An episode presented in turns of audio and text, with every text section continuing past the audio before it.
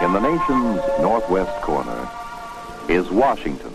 And on Fridays, our resident historian Feliks Banel joins us for All Over the Map, his quick look at the stories behind local places and things. And this week, how another of Washington's lesser known border communities is weathering the pandemic the town of Northport. Morning, Dave. Yeah, Northport's in northeastern Washington, 35 miles north of Colville, which is where the nearest grocery store is, by the way. Right along the Columbia, about 10 miles south of the Canadian border. This place was once the most populous town in Stevens County with a huge copper smelter, railroad shops, all kinds of businesses. Population peaked around 1920 with about 1,000 people. Nowadays, down to about 300. I spoke with Clifford Ward. He's a librarian at the Northport Library. It's in a little house right there on Center Street.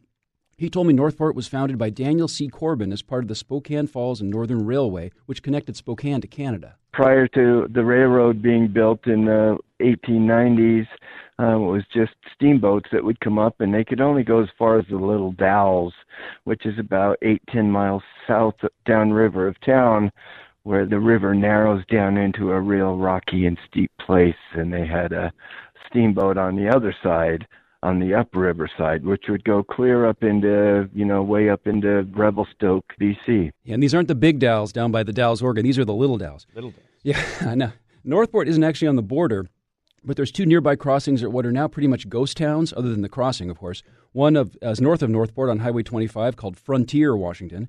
The other's over at a place called Boundary, which is named after the boundary, of course. Uh, Clifford Ward says when you do cross into Canada, you find two very different towns just north of the border. Rossland and Trail. Rossland is the um, you know kind of a hip ski town uh, with a lot of uh, outdoor people that you know do a lot of skiing and mountain biking and and that kind of stuff. And then Trail is more of an industrial town. It's got the big smelter there. Yeah, they still have a big lead and zinc smelter there in Trail, BC. Now, before the pandemic, Northport did steady tourism business with Canadians coming down to eat and drink year round. That Red Mountain Ski Resort is right there, about 20 minutes from Northport. Uh, Clifford Ward, he's, he's a librarian, but he's also a musician. Before the pandemic, he had a steady gig playing during the dinner hours at one of the two taverns in town. Um, Northport has suffered during the pandemic, but things are beginning to look up. Um, the two places to eat there are Rivertown Grill and Cook's Tavern. Clifford Ward says Rivertown has a larger menu. It's been a while since he's been there, but he is partial to their turkey melt. That's my big finish right there. the Can I have a sting? turkey melt. Try it again. To their turkey melt. Ta-da! Okay. Okay. I wish I'd been more prepared for that.